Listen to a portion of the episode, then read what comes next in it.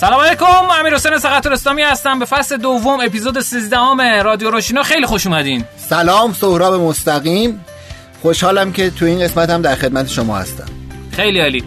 ما توی رادیو رشدینو در مورد marketing صحبت می‌کنیم در مورد رشد صحبت می‌کنیم در مورد کسب و کارا صحبت می‌کنیم که چجوری می‌تونن بهتر و بیشتر رشد کنن. امروز تاریخ هفت آذر 1397 بریم بیایم اخبار اینا رو بشنویم. قسمت 23 صدای ما رو بلند کنیم بریم.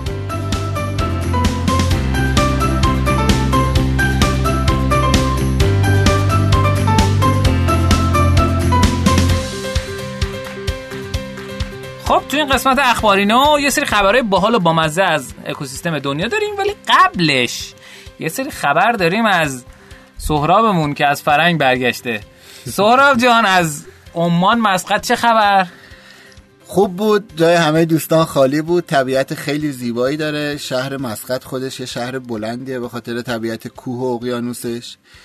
دو تا خبر خوب واسه ما ایرانی لحاظ کسب و کاری داره. یکی اینکه خیلی با ما خوبن و اینکه یه ذره چون با عربستان امارات اینا خوب نیستن و فعلا لحاظ سیاسی لاقل ما هم همینجوری شدیم خیلی با ما خوبن مردمش. از شیرازی ها که خیلی خاطره خوش دارن چون واسه درمان میرن به شیراز زیاد و خوش به حال پزشکان شیراز. و اینکه و, و اینکه واقعا هیچ چیزی واسه خودشون تولید نمی‌کنن یعنی تقریبا همه چیز رو فعلا می‌خرن و خب خیلی موقعیت خوبیه واسه ما.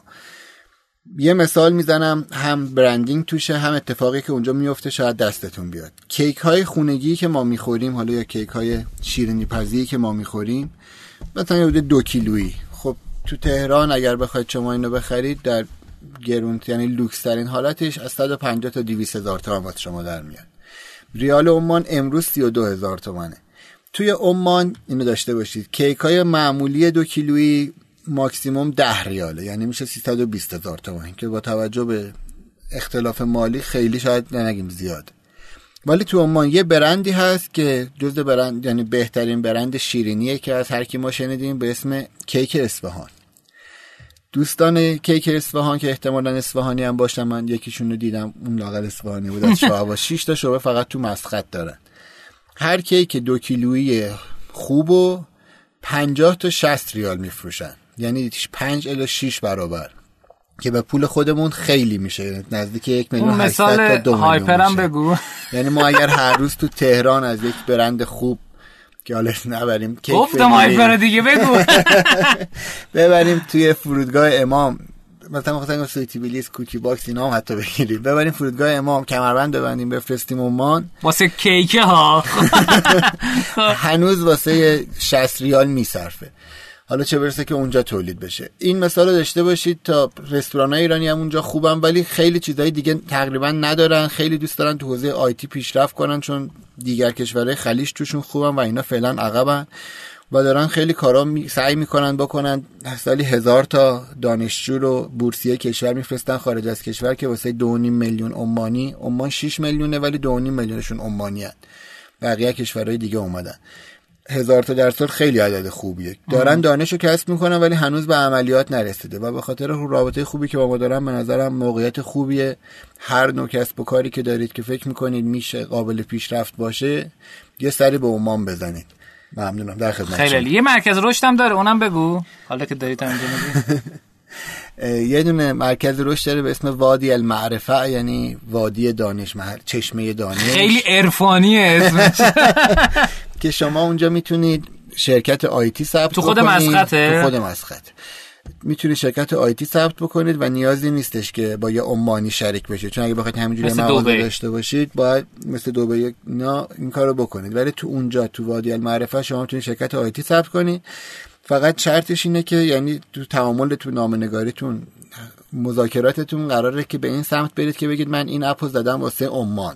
چون خودشون چیزی ندارن دوست دارن که این بیلان کشور رو بیشتر بکنن ولی خب قطعا واسه ایرانیا موقعیت خوبیه چون ما شراکتی با اونا نمی‌کنیم. فقط یه یه تیکه برند به اونا میدیم که می‌تونه اشکالی نداشته باشه. آره به نظرم ارزآوری خیلی خوبی داره. یعنی واسه استارتاپ هایی که می‌خوان شعبه دومیشون رو بزنن یا محصولی دارن ارائه می‌کنن که اون محصوله در از قابلیت تبادل فرهنگی داره. یا سرویسی که اونجا سس اونجا می‌تونی پیاده کنی فقط زبانش رو عوض می‌کنی اونجا شعبه می‌زنی فلان و اینا.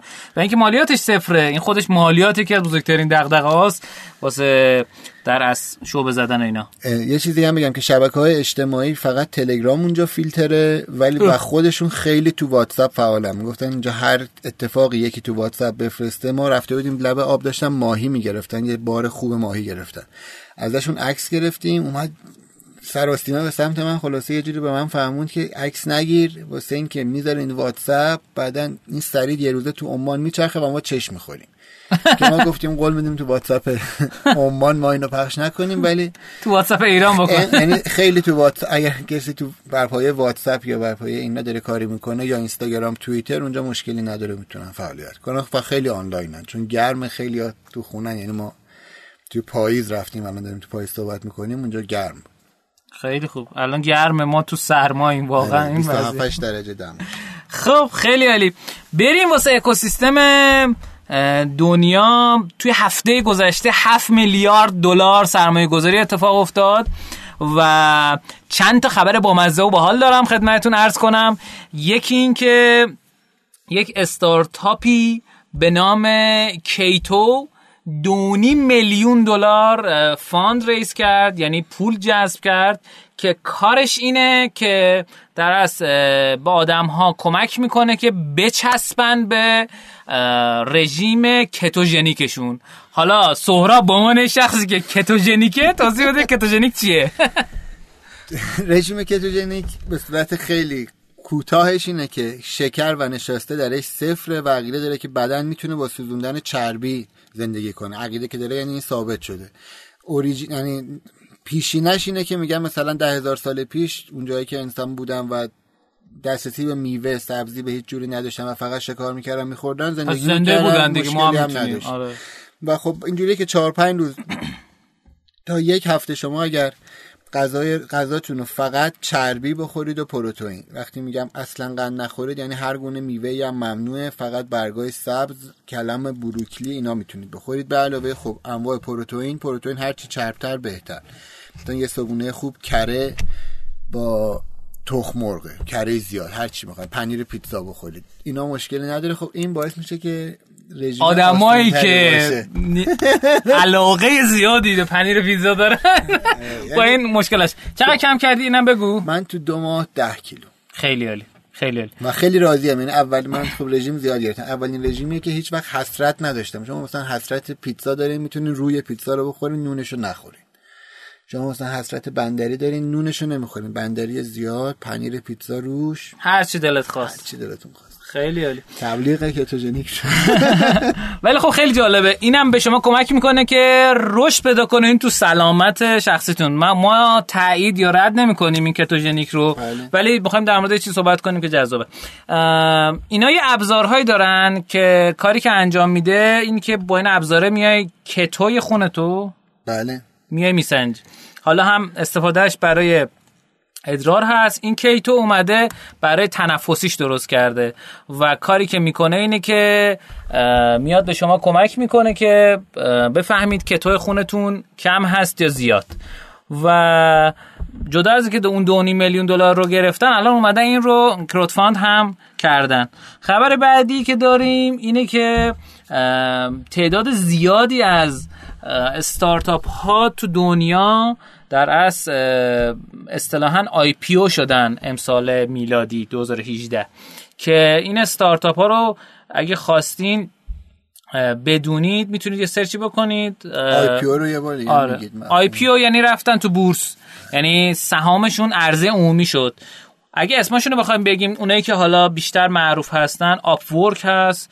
که کار در از مثل همین پونیشه خودمونه یا مثلا SurveyMonkey که کار نظرسنجی آنلاین و اینا رو انجام میده یا Opera یا عرضم به خدمتتون که اونایی که من خودم می‌شناسم و عرض کنم Spotify که میشه آهنگ گوش داد به صورت stream streaming Dropbox اینا امسال یعنی استارتاپ مهمی امسال IPO شدن. من چون تعدادشون زیاده اینا و از زمانمون رو از دست میدیم همه رو نمی‌تونم خدمتتون بگم ولی سعی می‌کنم که این مقاله رو توی توضیحات پادکست بذارم که شما انشالله ای خواستین ادامهش رو مطالعه کنید خب شما خبر دیگه چیز دیگه نداری؟ دو تا خبر از دنیای بازی داریم یکی این که رویداد کژوال کمپ که قبلا هم راجع صحبت کرده بودیم اولا یه خوبی بزرگ داره اینکه 25 تا تیم موفق شدن مرحله سه رو به پایان برسونن. یعنی نسخه آلفا بازیشون هم تحویل داورا بدن. و طبق برنامه بوده این اتفاق مهمیه. و اینکه دو اینکه شرکت کافه بازار با همکاری 44 بازی یا در واقع 28 تولید کننده بازی دیگه مدرسه ای تو کرمانشاه ساختن با حقوقشون و پریروز هم رفته بودن اونجا افتتاحیه که تو توییتر حسام عنوان founder کافه بازار بود. و جالبه برید ببینید دیوار کافه بازار یه سری هم اپلیکیشن های خارجی که مهمترینشون شرکت Supercell با Clash Royale. هزینه یک روز تا یک هفتهشون اختصاص دارن به ساخته مدرسه و کار قشنگه. و این خوبش اینه که خب این بازی سازان ایرانی یه بار یه کار خوبی در کنار هم کردن. یعنی این اتفاق غیر از اینکه کار خیلی خوبیه به نظرم واسه اتحاد بیشتر آره و یاد آدما میندازه که شرکت بازی انقدر بزرگ شدن که می‌تونن در کنار هم با چند روز درآمدشون یه مدرسه بسازن. باکل. خیلی کار قشنگی بود. من هفته پیش جاتون خالی سنندج بودم. کارگاه هک رشد و هک سئو داشتم. یه اتفاق بامزه که افتاد سه چهار نفر از بچههایی که اونجا بودن و احتمالا صدای منو تو این قسمت میشنون همه قسمت رادیو رو گوش داده بودن. بعد من یه حالت خیلی باحالی بود. من جمله رو که می‌گفتم بچه هم پایین تکمیل می‌کرده یعنی خیلی جالب بود. و اینکه اولین بار یه نفر تو این کارگاه هکروش 19 75 صدام گرفت. یعنی فقط 25 صدام تا 25 صدام می‌تونستم ارفاق کنم. 20 برای خداست شما. آره دقیقا. و خیلی خوب بود. یعنی عالی بود و بچه سنندج فوق العاده باهوشن. یعنی بیشترین سوالی که تو این ده تا استانی که من رفتم ارائه داشتم دوستان کردن تو کارگاه همین بود همین کارگاه بود و جالب ترش اینه که خیلی جای بکریه و جدا از اینکه توی کردستان و حالا تو ایلام کرمانشاه یا قسمت از آذربایجان غربی یه قابلیت زیادی وجود داره برای اینکه بین کردهای دیگه که ظاهرا 47 میلیون نفر هستن بتونین شما استارتاپی لانچ کنین که مخاطبینتون کردها حتی از کشور دیگه باشن. خب وقتی که داری محتوای ارائه می‌کنی داری یه محتوا ارائه می‌کنی که آقا این محتوا مثال می‌زنم. زیرنویس فار... زیرنویس فارسی نه زیرنویس کردی یه فیلمیه. بله. خب؟ شما این رو میای ارائه می‌کنی و خب سایت وقتی پربیننده شد و اینا می‌تونی تبلیغ بگیری تبلیغ کردی بگیری یا هر چیز دیگه. یه استارتاپی مثلا من اونجا دیدم که مثل همین دیرین دیرین خودمون بود ولی مثلا بچه‌ها داشتن تعریف می‌کردن ترجمه می‌کردن من مثلا نمیفهمیدم مثلا تنزش کجاست ولی ها خوش میخندیدم. ولی البته بامزه بود. مثلا میگفتش این اصطلاحه مثلا از اون روستایی اومده اینا خیلی بامزه بود. خلاصه. جاتون خالی. ارزم به خدمتتون که این قسمت اخبار ما تمام شد. بریم بیایم نکاتینا رو بشنویم. بریم.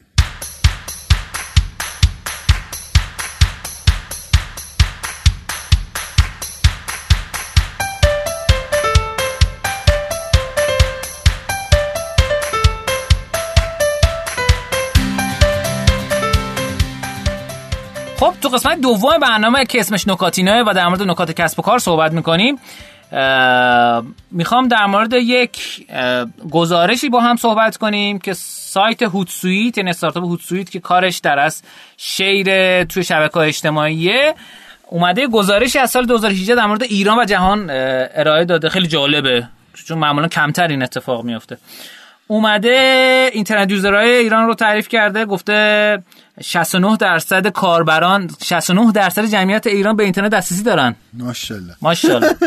56 میلیون 56 و 7 میلیون نفر. social media user ها 40 میلیون نفرن. که 49 درصد جمعیت ایران social media داره. خب؟ mobile connection ها 125 ممیز 9 دهم میلیون. سیم کارته که 154 درصد جمعیت ایرانه. یعنی هر نفر یک و نیم سیم کارت داره. طبق اصل کفتری. آره. active mobile social user ها هم 40 میلیونه که یعنی تقریبا همشون active ن از اینجا اینجوری که این گزارش داره میگه. و رشد تو حوزه دیجیتال از سال پیش تا الان خیلی جالبه. internet user ها نمیشه تغییری نکردن نسبت به سال 2017 ولی social media user ها خیلی جالبه. بهتون بگم 23 میلیون افزایش پیدا کرده. 135 درصد. اون کسایی که دارن live رو می‌بینن اینجا می‌تونیم ببینین. البته گزارش می‌ذاریم واسه کسایی که دارن صدامون رو میشنن و mobile connection ها 3 درصد. و active mobile social user ها هم با همون نسبت یعنی با هم تقریبا رشد داشتن. اینو دقت بفرمایید که سوشیال مدیا داره به شدت گسترش پیدا می‌کنه تو ایران. و تو این بسته خیلی کار میشه کرد. تو قسمت آموزونه در مورد تبلیغات با هم صحبت می‌کنه. به این نکته اشاره می‌کنم خدمت و یه سری چیزو در مورد این گفته که آقا چقدر درس خوندن و جی دی پی به ازای هر نفر چقدر رو الاخر اینا که به بحث مرتبط نیست. و نکته دیگه که اینجا وجود داره اینه که 63 درصد اینترنت یوزرها از موبایل دارن وصل میشن. خیلی جالبه. و یه سری نکات دیگه هم داره که الان خدمتتون عرض می‌کنم. بریم. آها. این که چند درصد وب ترافیکی که توی سایت ایرانی خارجی هست از طریق چه دستگاهاییه 56 درصد به طور کل از طریق لپتاپ و دسکتاپه موبایل فون ها 42 درصده که دو درصد افزایش بده کرده. تبلت دیوایس ها یه درصده که منفی 26 درصد شده نسبت به سال قبل یعنی خیلی کمتر شده. این نکته خیلی جالبه. اگر دارین تلاش می‌کنید واسه سایتتون و اپلیکیشنتون و واسه تبلت ها تو ایران کار بکنید این نکتهمون اینه. زیاد روی یه درصد حساب نکنید. رو موبایل ها بیشتر تمرکز بکنید. چون می‌دونید اونایی که برنامه‌نویس هستن و اونایی که دارن نسخه مختلفی میدن می‌دونن این نکته که دارم عرض می‌کنم خدمتشون. و یک صدم درصد هم other device ها مثل کنسول و اینا بوده. خب بعد اومده چیزایی که ایرانی سرچ کردن و اینا رو گفته و سایت برتر رو گفته که اینا رو خودمونم می‌تونیم و می‌دونیم چیان. اینستاگرام usage analysis ش هم که گفته خیلی جالبه. گفته 24 میلیون نفر توی اینستاگرامن. 29 درصد از جمعیت ایران در از active user ن. 45 درصدشون خانوما و 55 درصدشون آقایونن.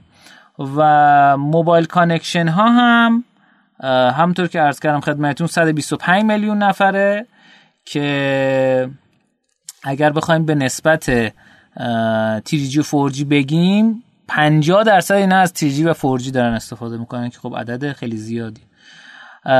یه مدل خیلی جالبی خدمتتون بگم. 27 درصدشون نوشته پست پیدن 73 درصدشون پری پیدن. می‌دونید که توی مثلا خطوط ایرانسل 99 ممیز 99 صدام درصد پیری پیدن یعنی در از شارژی هن. و خب همراه اول برعکسش. چیزی که اینجا گفته به طور مجموع مجموع اپراتورها 73 درصد پری پیدن. یعنی شارژ اعتباری خیلی زیادن و 27 درصد پست پیدن که همونن که رو قبضشون میاد. این نکته خیلی جالبیه که بهش توجه کنید. اگر می‌خواین بحث حالا پرداختای روی قبض موبایل داشته باشین این نکته جالبیه. و دیگه بقیه نکاتش هم می‌تونید خودتون از تو این ببینید که این رو هم ان باهاتون به اشتراک بذارم. اینجا هم می‌نویسم که یادم نره که این رو بذارم. فایل در هسوت سویت رو. خب شما چه خبر آقای سهراب عزیز دل؟ نکته ای که داری؟ خب من امروز می‌خوام راجع به یه نمیشه گفت خطای شناختی ولی یه چیزی که باید حواسمون بهش جمع باشه صحبت بکنم. ببینید به طور کلی چون امروز بعدش هم می‌خوایم راجع به حک شخصی رشد شخصی صحبت بکنیم ما به دو گونه اتفاقات رو بررسی می‌کنیم. یا میگیم این یه دلیل درونی داره اینترناله یا میگیم به خاطر یه عامل بیرونیه یا اکسترناله. حالا اومدن بررسی کردن دیدم ما کی اینو میگیم کی اینو نمیگیم. اولا فرقاش چیه؟ دلایلی که درونیان یعنی ما حس می‌کنیم حالا از درون اون فردی که ما داریم به قول معروف به قول توییتر یا جاجش می‌کنیم و می‌خوایم راجبش تصمیم بگیریم که این کاری که کرده خوبه بده اینا. ما معمولا در مورد بقیه همه چی رو اینترنال می‌بینیم. یعنی میگیم اون درونش این اتفاق افتاده اون خواسته اینجوری باشه. در مورد خودمون همه چی رو بیرونی می‌بینیم. یعنی ما اگه اشتباهی می‌کنیم چون شرایط بد بوده چون اوضاع خرابه در مورد بقیه هم فکر می‌کنیم نه اون حتما یه ریگی به کفششه.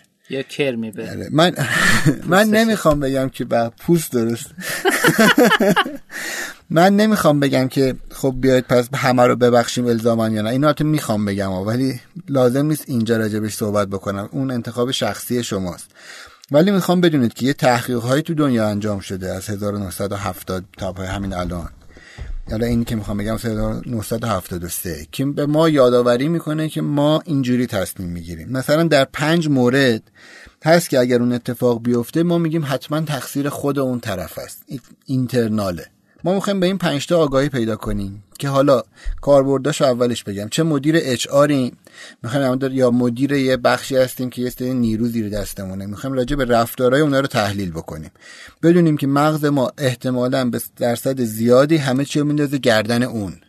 ما نمی‌خوایم بگیم اون بیگناهه ها. می‌خوایم بگیم یه شرایط دیگه هست که شما بررسیش نکردین. یا ممکنه باز ما تو همون position خودمون یه روزای بد اخلاقی کنیم یا یواش یواش تبدیل به یه عادتی بشه. هر روز بد اخلاق باشیم با اون نیروها.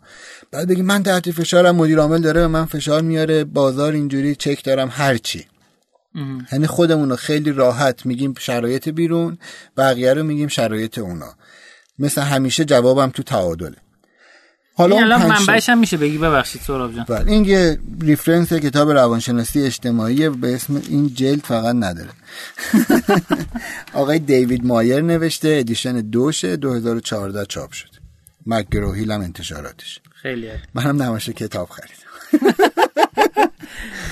خب پنج تا مورد داریم که این اتفاق توش میاد یعنی پنج تا checkpoint ما تو مغزمون داریم نتیجه اون تحقیقه. که ما میگه این internal بود یا external؟ یک. Was it freely chosen? آیا به خودش آزادانه انتخاب کرده؟ اگر حس بکنیم که آره آزادانه انتخاب کرده میگیم حتما پس خودش خواسته. حالا این ممکنه هم در مورد موفقیت باشه هم شکست. من اولش بیشتر راجع به بدیاش حرف زدم. ولی واسه اون یکیاش هم هست. یعنی مثلا ممکنه داریم زندگی یک آدم موفق رو می‌خونیم اون از دانشگاه اومد بیرون. بعد فکر می‌کنیم چون خودش اومده بیرون الزاما به موفقیتش ربط داره. بعد خب یه کانالایی هم میان رو این مانور میدن. ولی واقعیتش اینه که ما می‌دونیم و دانشگاه بیرون اومدن آدم و الزاما موفق نمی‌کنه ممکنه آدم های موفق اینجوری بودن ولی اگر آماری بخوایم نگاه بکنیم تعداد آدم های موفق دانشگاه رفته قطعا بیشتره. مثلا اونا استثنان که به گوش ما می‌رسن. ولی ممکنه همینجوری بگیم پس اون حتما خودش خواسته. نه ممکنه نتونسته. مثلا داشته خرج درسش و خرج خانواده می‌داده مجبور شده بیاد بیرون. حالا بعدا هم که موفق شده دیگه کسی راجع به اون حرف نزنه یا حالا منابع انسانی هم خودتون فکر کنید. Was the behavior unusual این رفتارش غیر متعارف بوده. اگر شبیه عرف نباشه ما میگیم پس حتما تو ذهن خودشه. ولی باز ما اگر بخوایم نگاه یه ذره بیرونی تر بکنیم می‌تونه طبقه اجتماعی به جایی که تا حالا توش بوده هم ربط داشته باشه. ممکنه توی سازمانی باشیم خیلی enterprise باشه همه چی داره خوب توش انجام میشه بعد یه نیروی جدید میاد مثلا می‌بینیم یه ذره رفتارش غیر عادی. اولین چیز میگیم نه این نمی‌فهمه این حتما پس خنگم هست. حالا بعدا راجع به این خطای شناختی هم حرف می‌زنیم که ما یه چیزی رو سریع تسری میدیم که حالا تو این کتاب halo هم که channel بی پلاس در واقع بی پلاس راجبش حرف زده بود تو اونم هست. halo effect halo effect هم می‌تونم برم بخونم. ولی یعنی بشنوم. ولی موضوع اصلی اینه که ما سریع تسری میدیم. فکر نمی کنیم که این شاید کدوم شرکت قبلی بوده. اصلا سابقه کار داره یا نه؟ یعنی ممکنه ما یه چیزایی که بهش مینازیم مثل یه بچه پولداری باشه که فکر می‌کنه خب پول که مهم نیست من دارم. فرهنگ سازمانی هم مثل همونه.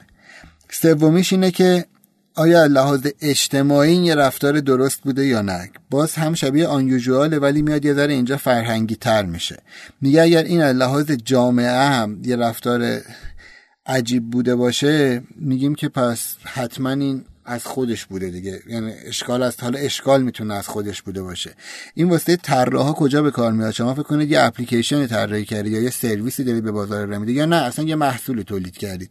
خیلی توش خلاقیت به خرج دادید اونقدر خلاقیت به خرج دادید که واسه آدما جالب دیگه نبوده اونو بیان بخرن از شما. یه دلیل بزرگش اینه که وقتی این کارو می‌کنید خیلی سلیقه ای میشه. یعنی ذهن سریعا می‌فهمه اه این تا حالا نبوده که. حالا ممکنه یهو بگن عجب خلاقانه کار بگیره ولی عموما اینجوری نیست. به خاطر این واسه هر طراحی خوبی یا هر طراحی سیستم خوبی میان فکر می‌کنن سیستم های قدیمی چطور بوده بهبودش بدیم. چون اینجوری پاپتره بیشتر به ذهن آدما می‌خوره.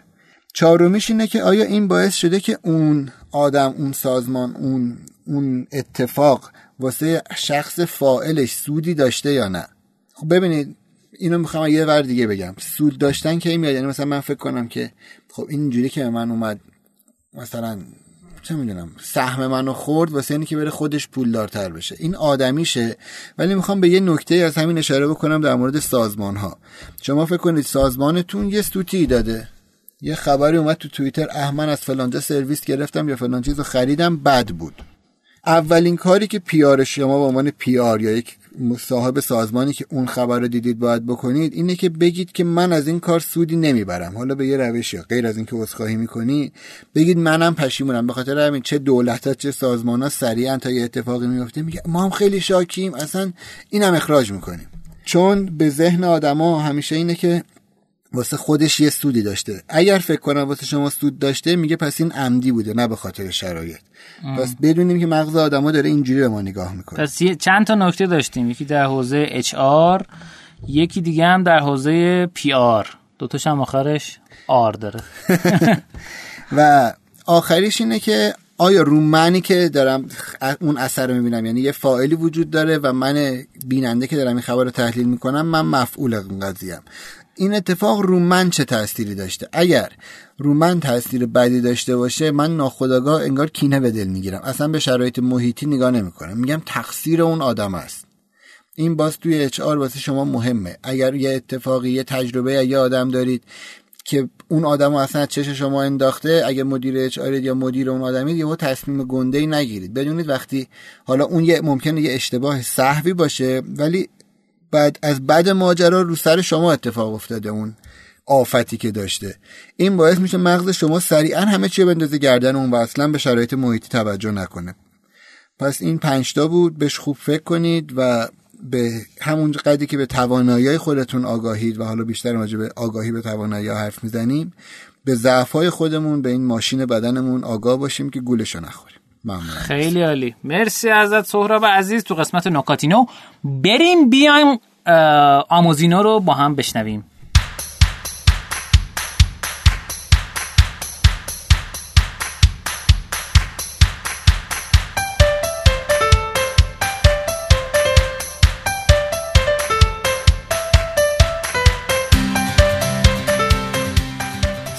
به قسمت آموزینو خوش اومدید. تو این قسمت ما در مورد تئوریایی صحبت می‌کنیم که ممکنه کمک کنه شما رو به سمت جلو قل بده و حرکت کنه و در این قسمت آموزینو همونطور که تو قسمت قبلی احتمالا شنیدین فصل ششم کتاب The Definitive Guide to Growth Hacking رو می‌خوام خدمتتون تعریف بکنم که در اصل استفاده از تکنیک های فشاری در حک رشده قسمت قبلی که می‌تونید تو پنج قسمت قبلی بشنوید قسمت پنجم هک رشد تکنیکای هک رشد کششی بود.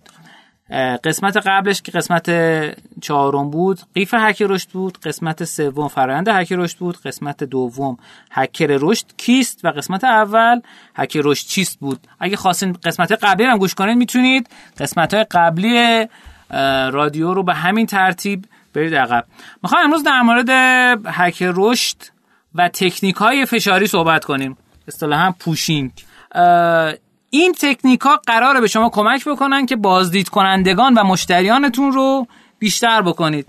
این زمانی اتفاق میفته که شما محتوا داشته باشین توی کسب و کارتون. مثل اسلاید مثل اپ داشته باشین فیلم داشته باشین کتاب داشته باشین. پوشینگ با یعنی فشاری یا با کششی یا فرقشون اینه. شما دارین میری یه مسیری و یکی سر راتون قد می‌کنه میگه آقا این تبلیغه رو ببین. راتون کج میشه میره به سمت دیگه و به اون محصول به اون محتوا دقت می‌کنید. مثل چی؟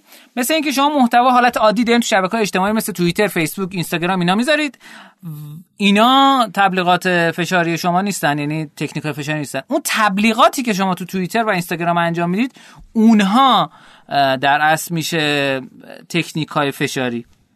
اگر بخوایم یه داستان رو تعریف بکنیم یعنی با یه داستان می‌خوایم این مثال رو بگیم در اصل مثل داستان هنسل و گرتل میمونه. هنسل و گرتل شما اگر محتواش شما رو جذب کرده باشه میرین کتاب می‌خونید و ازش لذت می‌برین. ولی اگر بیاین یه تبلیغی ببینین که آقا این کتابه کتاب جذابیه بیاین در موردش این تبلیغ رو ببینید و به واسطه اون بیاین اون کتاب بخونید در از تکنیک فشاری استفاده کردیم مهمترین چیز در این تکنیک این است که شما ارزش طول عمر مشتری رو حساب کنید. به چه صورت؟ به این صورت که بهش میگن CLTV یا LTV LTV به معنای این هستش که یه مثال ساده بزنم. اگر شما داری یه محصولی ارائه می‌کنید به صورت سالیانه هزینه مثلا 100 هزار تومان داری از مشترکتون می‌گیرید سال اول مشتری شما شارژ می‌کنه. میشه 100 هزار تومن سال دوم استفاده می‌کنه سال سوم استفاده می‌کنه میشه 300 هزار تومن این 300 هزار تومنه ارزش اون مشتری برای کسب و کار شما میشه 300 هزار تومن حالا اگر اینو به طور میانگین بین تمام مشتریانتون حساب بکنید این میشه ارزش طول عمر مشتری به ازای همه کاربران. یه فرمول کلی داره که اینو قبلا گفتم ولی حالا اینجا دوباره تکرار می‌کنم. میشه یک تقسیم بر نرخ ریزش ضرب در درآمدی که به ازای هر مشتری به دست میاریم میشه کل درآمد تقسیم بر تعداد مشتریان و ضرب در یک تقسیم نرخ ریزش که این مقدار ریزشه اگه مثلا 20 درصد باشه یعنی بعد از پنج ماه ما دیگه مشتری رو نداریم. پس باید بدونیم که چقدر از طرف داریم پول می‌گیریم. یعنی منطقش یه منطق ساده ایه من خودم ف... یعنی درس حفظش نمی‌کنم. با این منطق میام در موردش دوباره به اون فرموله می‌رسم. حالا چیزی که اینجا وجود داره اینه که ما می‌خوایم تبلیغات انجام بدیم. این تبلیغات در اصل با هکراش وقتی تلفیق بشه چه اتفاقی میفته این اتفاق رو میفته واسه ما رقم می‌زنه که ما کجا باید تبلیغ بدیم؟ و برای اینکه این سوال رو جواب بدیم باید بپرسیم که خب مخاطبانمون چه آدم هایی هستن؟ حداقل پنج تا چیز در مورد مخاطبانمون بدونیم. یکی اینکه آقا سنشون چقدر جنسیتشون چیه کجا زندگی می‌کنن چه چیزایی دوست دارن از کجاها اومدن و چه فرهنگ هایی دارن تو چه شهرهایی زندگی می‌کنن. و خب وقتی اینو بدونیم می‌دونیم که اینا کجا میرن یعنی چه سایت هایی تبلیغ کنن.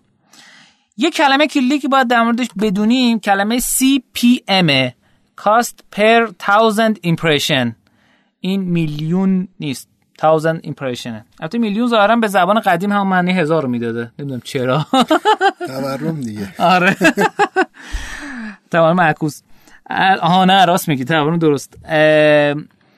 CPM یعنی که شما پول بدین به یک سیستم تبلیغاتی شبکه تبلیغاتی که این شبکه تبلیغاتی برای شما هزار بار نمایش بده تبلیغاتونو و به ازده اون هزار بار در از پول بگیره. الان توی سایت اینترنتی تبلیغ بکنه این CPM وجود داره تو تلگرام وجود داره تو توییتر وجود داره تو فیسبوک تو همه جا وجود داره. یه چیز دیگه هست به نام CPI که دو تا معنی داره که معمولا معنی دومش بیشتر استفاده میشه. یا cost per impression یعنی به یه بار نمایش. یا cost per install برای اپلیکیشن ها که معمولا دومی کاربرد داره. یک یه چه کلمه دیگه که وجود داره به نام CPC cost per click. یعنی به هر یک کلیک چقدر. شما به عنوان یه هکر رشد اگه فکر بکنید که چی کار باید بکنید پیشنهاد بنده اینه که کلا CPC به بالا کار کنید. یعنی آقا کلیک ها رو حساب کنید. چون معلوم نیست آقا آدمایی که می‌بینن از کجا می‌بینن. ولی کلیک وقتی بکنن بیان تو سایت شما.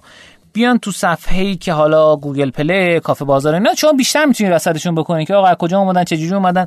و طرف رو می‌تونید احتمال بیشتری نگه دارید. ولی وقتی دیده باشه به چه دردتون می‌خوره؟ این خیلی اتفاق خوبیه. اگه بخواید دوتا رو با هم مقایسه کنید شما اگه تو گوگل سرچ بکنید مثلا هک رشد یا هر چیز دیگه شبیه این gamification سرچ کنید. سهراب مستقیم سرچ کنید. سرات حسین سرچ کنید. اون جوابه میاد. ولی اگر سرچ کنید توی سایتی برید و تبلیغاتی رو ببینید. بعد برین تو اون سایت. اگه دقت کرده باشید اون تبلیغ دنبال شما بعضی موقع میاد. بهش میگن retargeting خب؟ یعنی هدف گذاری مجدد.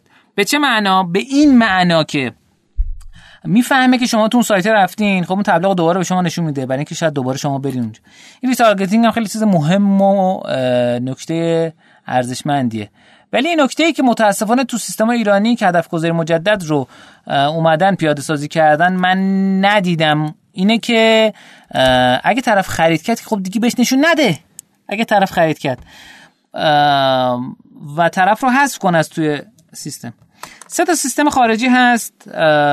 AdRoll Perfect Audition ببخشید Perfect Audience و ReTargeter که اینا سه تا سرویس فوق العاده خفنن که AdRoll معروف معروف ترینشونه خب مرحله بعدی اینه که شما بدونی کی دیده چه جوری دیده. اونی که اومده تو سایت شما تو اپلیکیشن شما که قاعدتا نه بعد نصب کنه تو سایت شما اومده چه جوری دیده جوری دیدش اینجوریه. شما از اون سایت از اون سیستم معمولا اینا سیستم تبلیغاتی اینجوری کلیک می‌کنن میرن یه جای مشخصی از اون جای مشخص میاد تو سایت شما. حالا اومده تو سایت شما اولا اون سیستم تبلیغاتی باید به شما یه آماری بده. از کدوم سایت از کدوم سایت اومده سیستم تبلیغاتی اومده از اون ورم اینی که سایت خودتون Google Analytics نصب می‌کنید.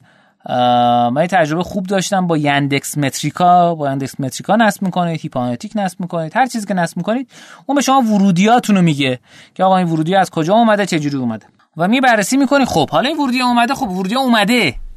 هک رشد میگه خب بعدش چی؟ هک رشد اصلا صحبتش اینه آقا طرف اومد مشتری من شد یا نه؟ فرو... از من خرید کرد یا نه؟ اگر خرید کرد اوکی. پس باید مشتری رو چک کنی. ببین آقا من اینقدر تبلیغ کردم تو Anetwork کانگورو نمی‌دونم این چیه؟ یکتانت هر جای دیگه سیستم تبلیغاتی ایرانی یا خارجی Google AdWords طرف اومده تو سایت شما. حالا خرید انجام شده یا نه؟ پس پس سیستم فروشتون رو هم متصل باشه و بتونین رصد بکنید خب این نکته. حالا پس اومدیم در مورد کلیات موضوع صحبت کردیم و اینکه در مورد تو قسمت قبلی هم در مورد این صحبت کردیم که سوشال مدیا خیلی رشد دارن. پس سعی کنید از تبلیغات social media هم استفاده کنید. مخصوصا اینستاگرام. تج... شخصا تجربه خوبی با اینفلوئنسر ها نداشتم. اونایی که پول دادم. یعنی 7 موردی که بوده تجربه خوبی نداشتم. ولی از تبلیغات خود فیسبوک تو اینستاگرام خیلی تجربه خوبی داشتم. با اینکه هم مبلغش کمتر شد ولی دقیقا می‌تونی بگی آقا می‌خوای طرف بیاد follow کنه صفحه تو رو می‌خواد بیاد لایک کنه می‌خواد بیاد ویدیو تو رو ببینه می‌خواد بیاد تو سایت تو چون زیر پست تو تنها اجرایش چجوریه؟ این اگه که بخواد الان اینو میشنوه برای همچین تبلیغی بده با اگه دوست در خارج پیدا کنه بعد مثلا چی یعنی چیکار باید همین کارو می‌تونه بکنه. هم یه سری سایت ایرانی هستن که اصطلاحا اگه این رو سرچ بکنید تبلیغات اسپانسری اینستاگرام براتون میاد و می‌تونید اونها رو من اونها رو حالا اسمش رو نمیگم که خودتون خودشون هر چقدر سوشون خوب بود بیان بالا. ولی کار می‌کنه. کار می‌کنه. من تست کردم عالیه گزارششون هم عالی فوق العاده است. خود گزارش فیسبوک دیگه بزرگترین و خفن ترین سیستم تبلیغات داخل social media تو دنیا فیسبوک دیگه چون یه میلیارد 800 میلیون یعنی نفر. مثل این شرکت های کار Google Ads می‌کردن الان دارن کار Facebook Ads در واقع حالا اصطلاحا بهش میگن اینستاگرام spon... sponsoring اینستاگرام. ولی همشون نه. آره یه سری ممکنه مثلا کار اونو کرده باشن. ولی من, من اینو ندیدم با هم معمولا انجام بدن. یعنی معمولا با هم سوا ان از هم جدا. خب یه چیز چند تا نکته بگم. تو اگه می‌خواین تبلیغات کلیکی انجام بدین تو بنراتون قیمت نزنید. چرا؟ برای اینکه میزان کلیک رو کمتر می‌کنه. و بزنید طرف بیاد. یعنی ببینید بیاد درگیر بشه با سیستم شما. وقتی که قیمت رو بزنید طرف که فرصت این نمی‌کنه. قیمت رو می‌بینه و بی خیال میشه ممکنه بره.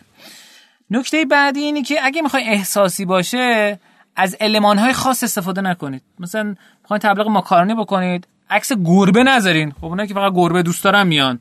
ممکنه اونایی که گربه دوست دارن و اونایی که ماکارونی دوست دارن در از اشتراکات کمی داشته باشن یا حتی زیادی داشته باشن. ولی این ریسک رو نکنید که از المانهای خاصی استفاده کنید که موجود خاصی. مثلا مثلا میگن سری داگ لاورن سری کت لاورن اینا. اینا ممکنه حتی با هم مشکلاتی هم داشته باشن. خود محصولمونه یعنی خود محصول رو بذارین. یعنی چیزایی نذارین که از اون محصول واقعی دور میشه. دور می‌کنه مخاطب رو. حالا نکته دیگه که وجود داره اینه که از تبادلات غافل نشین. توی چیزهایی مثل تلگرام توییتر ایمیل خیلی چیزا تبادل خیلی جواب میده. affiliate خیلی جواب میده. مثال مثلا تلگرام ایه الان ایه سالی به بعد یعنی فکر کنم از دو سال پیش به الان دیگه content شما هر چقدرم خوب بود دیگه نمی‌تونی شما با content تون در از عضو بگیرین. چرا؟ به دلیل اینکه رقابت خیلی زیاده. این با تبادل که اتفاق میفته. آقا با یه نفری که مخاطبینش مثل مخاطبان شماست تبادل کنید تبادل بنر بکنید مثلا ما خودمون یه تبادل داریم تبادل دیجیتال مارکترها.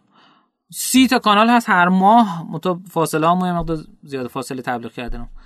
سی تا کانال هستن همدیگه رو تبلیغ می‌کنیم. مثلا با همین آقای عادل طالبی عزیز که تو قسمت بعدی برنامه می‌تونید شما بشنوید صداشونو ما تبادل تو توییتر هم می‌تونه اتفاق بیفته. شما یه دونه پست اونا رو ریتوییت کنید اونا هم یه دونه ریتوییت کنن. تو فیسبوک دقیقا همین اتفاق می‌تونه بیفته.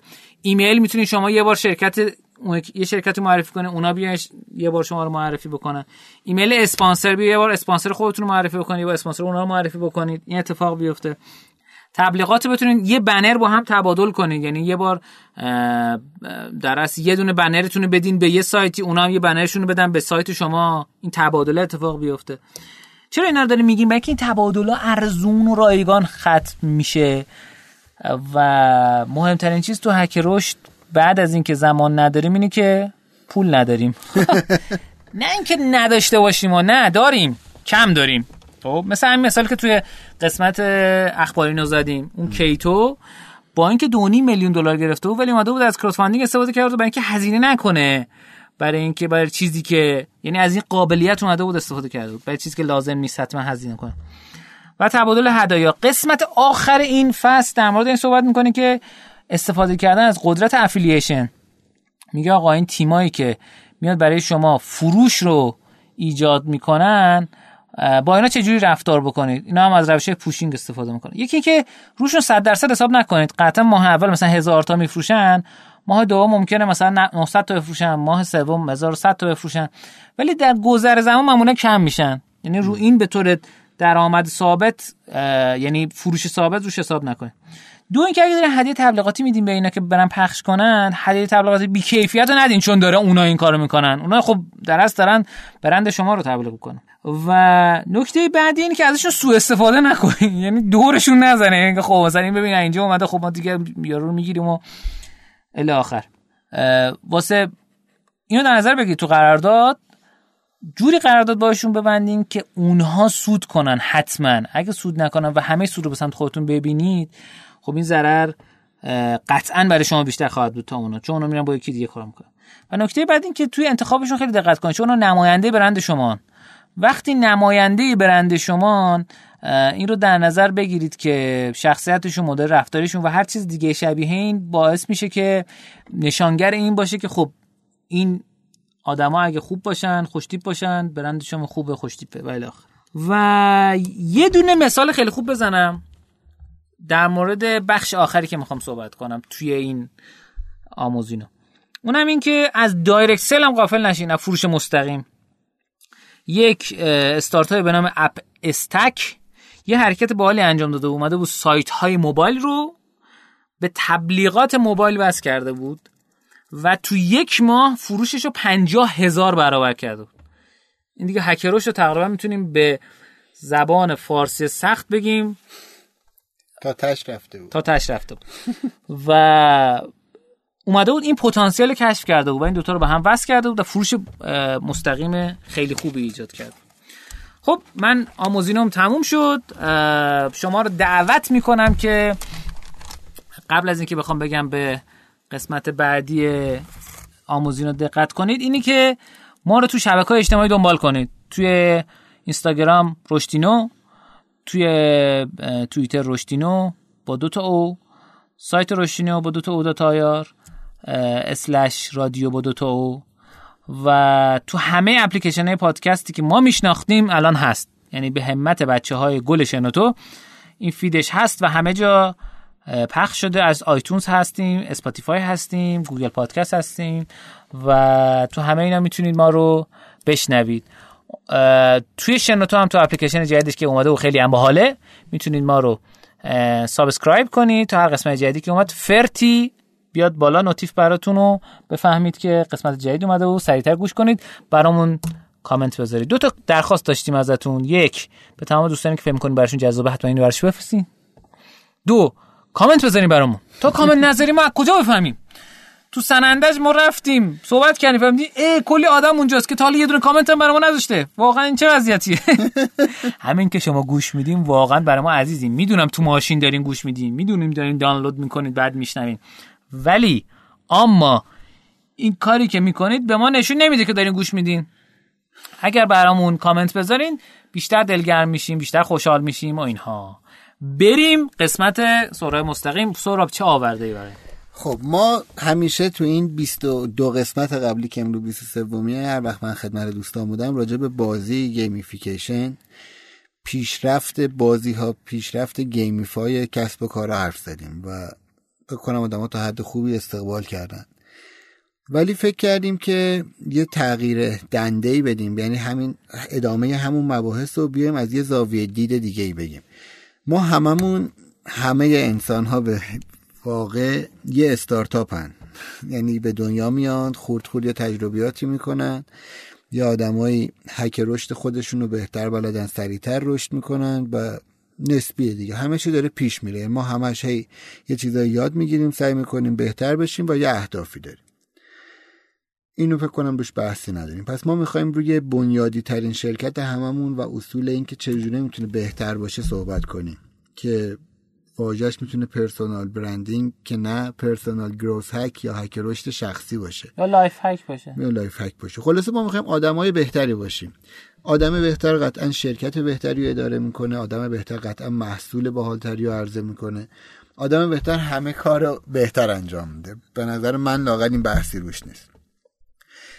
واسه اینکه شروع بکنیم می‌خوام یه چیزی اول به شما یادآوری بکنم. ما توی نکاتینو هم عرض کردم خدمتتون. اتفاقاتی که میفته چه موفقیت ها چه شکست ها دو تا حالت تو ذهن ما داره. یا اونو زاده درون خودمون انرژی درون خودمون می‌دونیم یا اونو زاده اتفاقات بیرون. این امر توی آدما فرهنگی هم هست. یعنی به صورت جد اومدن تو چین تحقیق کردن دیدن عموما چینیا چه موفقیت چه شکست و با درصد بیشتره. نبگیم همه دیگه. با درصد بیشتری مقصرش رو محیط اطراف می‌دونن. چون اصلا به اینکه یه آدم به تنهایی یه کاری می‌کنه عقیده ندارن. حتی اگه واقعا اون یه آدم باعث موفقیتی شده باشه. و تو غرب این برعکسه. یعنی یه اکستریم اونوریه. همه چی میگن روی فرده. واقعیتش چیه؟ هر دوش غلطه دیگه. اینو که بحثی نداریم.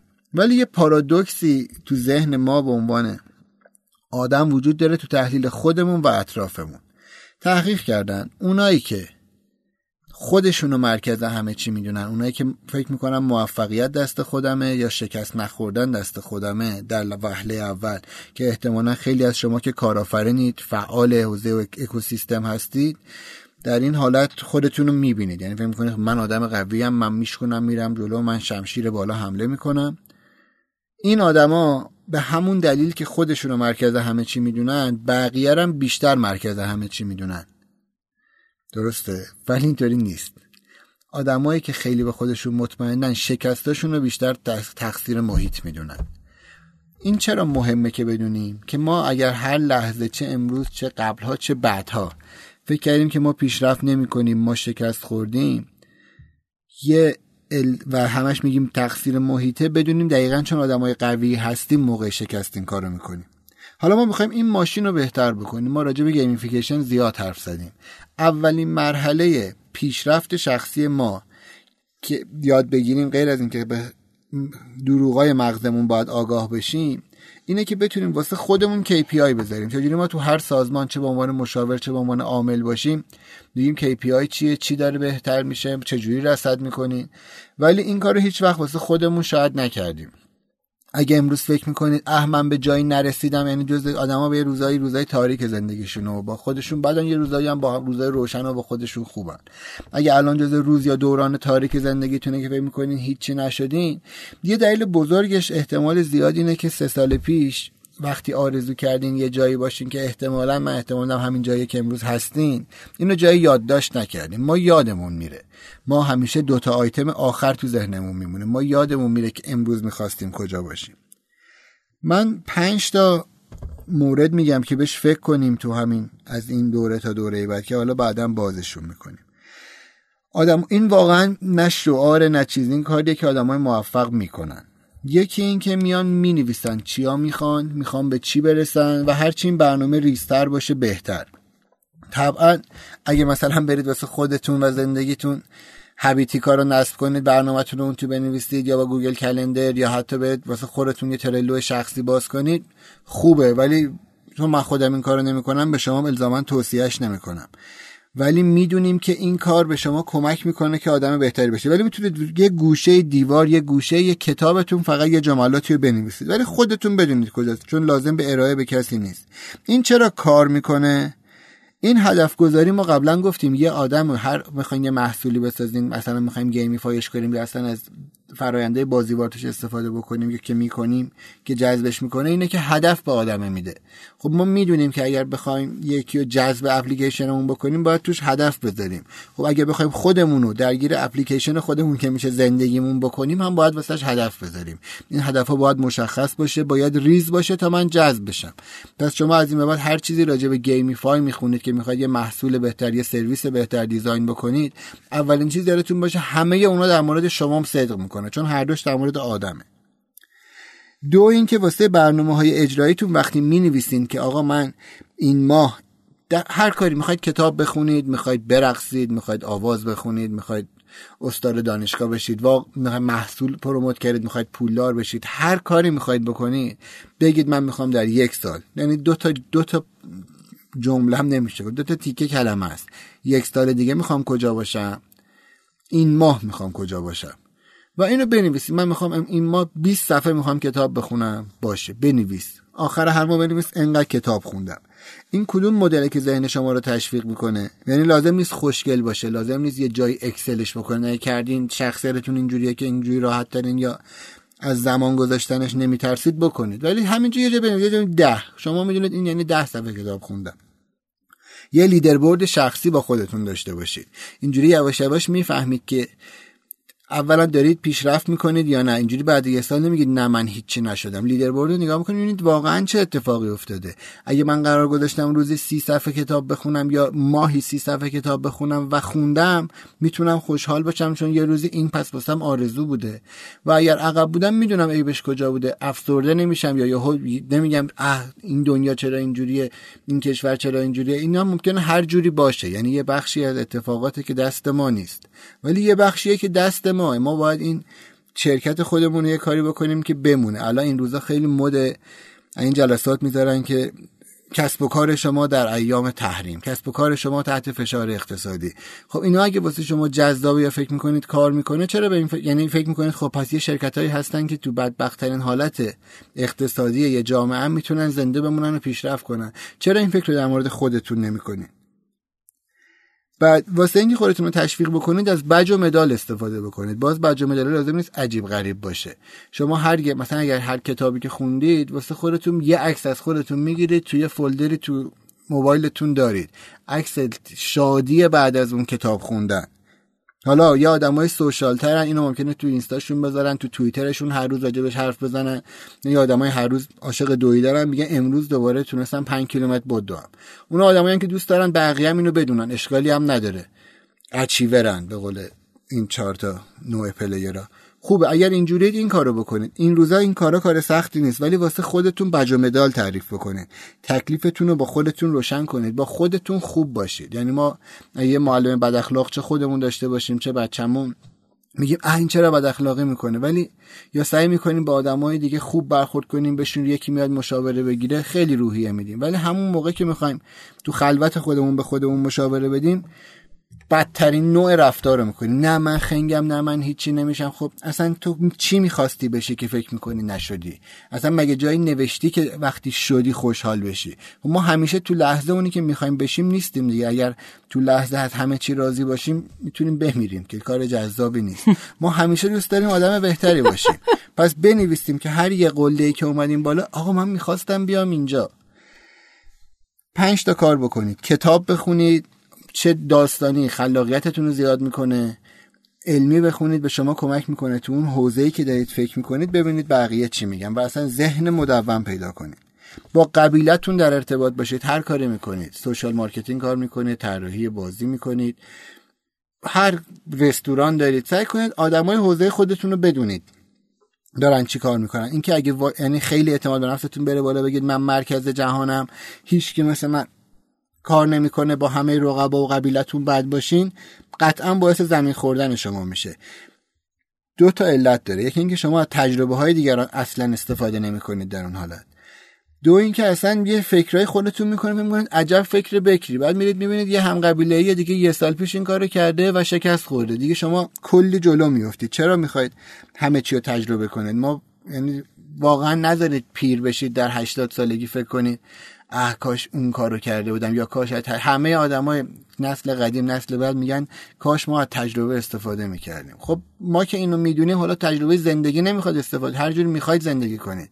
ولی در مورد رشد شخصی خودتون دنیای حرفه‌ای خودتون که می‌تونید از تجربه بقیه استفاده کنید. کار سوم خیلی مهم اینه که فقط ایده ندید پروژه انجام بدید. ببینید آدمای موفق دو تا کار می‌کنن. یا آدمایی اصلا کاری نمی‌کنن. یا آدمایی که خیلی تعدادشون بیشتره سعی می‌کنن کارهای خلاقانه بکنن هر یکی دو ماه یه ایده جدید بیارن بالا.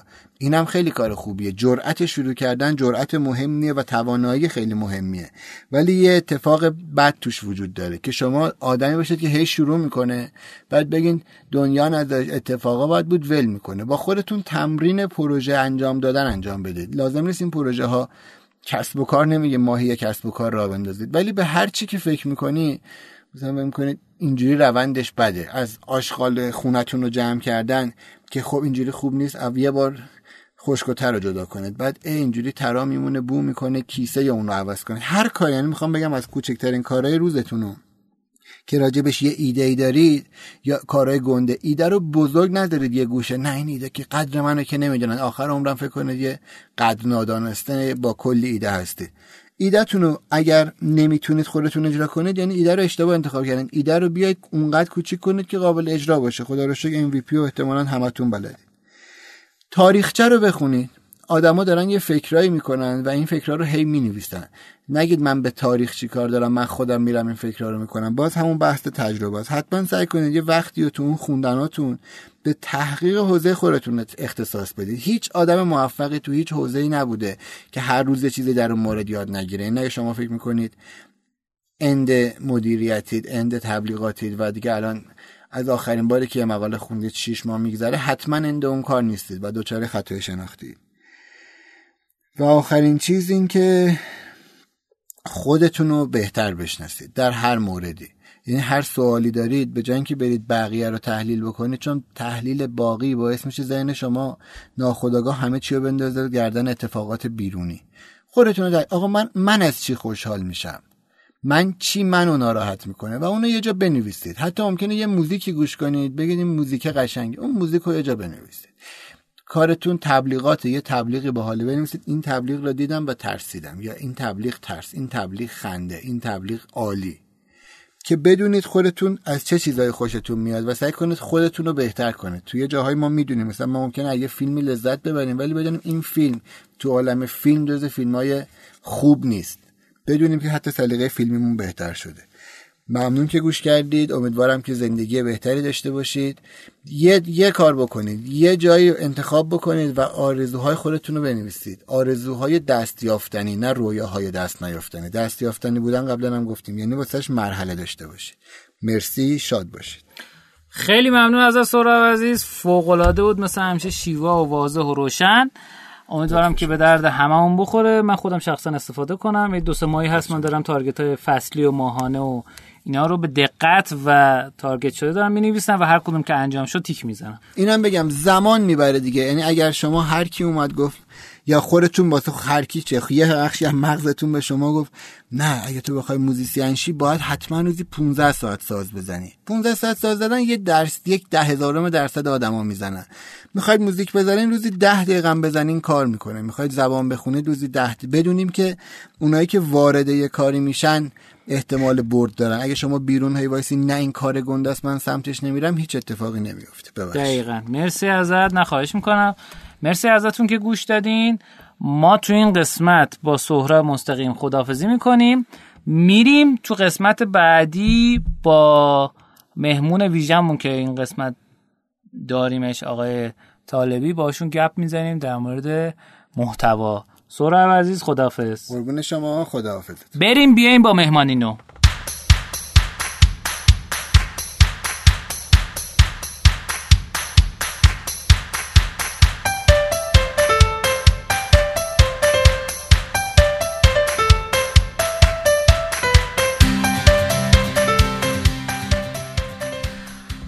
خب تو این قسمت از برنامه ما یک مهمان عزیز و گرامی داریم. همطور که می‌دونید اسم این قسمت برنامه ما مهمانی نوه یعنی مهمان جدیدی که می‌خوایم باش گپ بزنیم.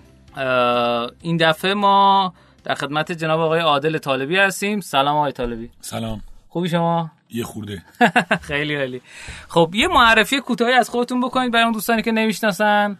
من عادل طالبی هستم و اگر عادل طالبی رو تو گوگل search بکنن قطعا می‌تونم بیشتر اطلاعات به دست بیارن نیاز نیست من خیلی صحبت کنم وقت بچه رو بگیرم. اگه بخوان توی یه جمله بگین. توی جمله من خلاصه نمیشم. خود شیفتم که نمی‌تونم. خودم توی جمله خلاصه توی جمله. آره. خب خیلی عالی. عرض شما خدمتتون که چیزایی که من از شما می‌دونم یکی بحث وبسایت تیزلند انتشارات دارین شما. انتشارات برایان نشر برایان تو حوزه کسب و کار آنلاین و بازاریابی دیجیتال داریم کتاب چاپ می‌کنیم ولی دیگه خودتون بگین دو تا رو. کتاب هم رو دارم نیمکت بوک دارم یک دو هم بیزینس خاص دارم که ترجیح میدم که مال خودم باشه. خب خیلی عالی. این قسمت مقدمه و معرفیش خیلی کوتاه شد ولی خب سریع بریم سر اصل مطلب. یه چیزی که من از شما می‌دونم و خب اصلا باب آشنایی بین بنده و شما شد این بود که با کانالتون آشنا شدم کانال کار و کسب. و خب یه سری متنایی بود که از جای دیگه فوروارد می‌شد یه سری متنایی بود که خودتون می نوشتین یه قسمت هایی هم بود که در از مثل پادکستور بود به یه سوالی جواب می‌دادین یا در مورد یه موضوعی که براتون دغدغه بود یا متوجه می‌شدین که جذاب برای مشتری یا و مخاطبین گپ می‌زدین. یا باید جذاب باشه خودشون حواسشون نیست. خیلی آره. از فایل ماهد اینجوری مثل ماجرای اتحادیه ممکن بود برای شما جذاب نباشه ولی از من مهم بود و باید حتما بهش توجه می‌کردی و خیلی هم روش کار کردم. دقیقا. خیلی الزاما اینطوری نیست. بعضی میگن ببین مشتری فقط چی میپسنده؟ من اینو درست می‌دونم ولی میگم که یه پله باید بریم جلوتر. شبکه نشان جغرافیک دیدی؟ بله. میگه شعارش چیه؟ فراتر می‌رویم. واقعا باید فراتر بریم. درسته که من باید ببینم چه فایل صوتیم چقدر سین می‌خوره چقدر لایک میاد چقدر کامنت واسم میفرستن. اما یه جاهایی از باید فراتر از این بریم. فراتر از لایک فراتر از کامنت فراتر از نظر مخاطب. اون چیزی که فکر می‌کنیم درسته رو بهش انتقال بدیم. خیلی عالی. من با این کانال با شما آشنا شدم و خب بعدا افتخار آشنایی از نزدیکم پیدا کردم. و برام این جالب بود که شما محتواهای خوبی تولید می‌کنین در حوزه هایی که حالا من حداقل فهم کردم کمی ازش بلدم و خیلی با بیان شیوا این کار رو انجام میدین. یعنی خیلی جذاب و کوتاه و مختصر مفهوم رو سعی می‌کنین برسونین. می‌خوایم در مورد محتوا با هم صحبت کنیم و اینکه محتوا کلا چه تاثیر می‌تونه تو رشد کسب و کار داشته باشه؟ چه استارتاپ ها حالا چه شرکت های بزرگتر؟ والا چند روز پیش من توی مدیر صنعتی هم یه ارائه داشتم تو خانه مدیران. اونجا یه جمله گفتم یه جمله از بیل گیتس نقل میشه که ازش پرسیدن چرا تو موفق شدی؟ گفت من در اغلب موارد فقط یک قدم جلوتر از دیگران بودم. جمله معروفی که اگر فقط یک قدم جلوتر باشی احتمال موفقیت خیلی بیشتر خواهد بود. باز هم از بیل گیتس نقل میشه در سال 1996 یه جمله خیلی معروف داره. میگه content is king می‌دونی بعد وقتا این قدم ها مثلا انقدر بلنده. این آدم سال 96 این جمله رو گفته. اگر حالا منصوب به بیل گیتس هست و درست باشه اما افرادی بودن که در اون سالها این رو می‌گفتن و مایکروسافت خیلی میگن چرا هنوز قول واقعا بیرقیبه؟ نمیگم حالا به هر رقبایی داره ها ولی کسانی رو داره که نه مثل اپل خود خودکشی می‌کنن واسهش ادا و اطوار در میارن قیافه می‌گیرن شومنی می‌کنن با اپلشون که دستشون یا با برندگیری. ولی کسانی که مایکروسافت رو دوست دارن مایکروسافت رو دوست دارن. دات نت نویسا عاشق مایکروسافت هم پلتفرم این مال وقتیه که موقعی که شما نه برلند هلپ درست حسابی درست درمون داشت نه بقیه شرکت های کوفتی اما مایکروسافت ام داشت. روی سی دی ما میگه. می‌دونی کانتنت رو فهمیده بود. من به نظرم بیل قابل احترامه باید به احترامش کلاه رو از سر برداریم. اون موقع هیچ کی نمی‌دونست کانتنت چیه content میذاشت. به نظر من اگر پدربازی و نابغه بازی هم رسم باشه نابغه content و پدر content و همه چی به content به نظر من بیل گیتسه. تو ما که برنامه نویسی ما چون می‌دونید که من سابقه برنامه نویسی دارم. از برنامه نویسی برای سیستم های دسکتاپ مالی و اتوماسیون اداری بعدا وارد سایت شدیم و اینها. یعنی بعدا که الان بعدا نیست. سال 76 من وارد طراحی سایت شدم. تا اون موقع ما طراحی نرم افزار حسابداری و مالی می‌کردیم.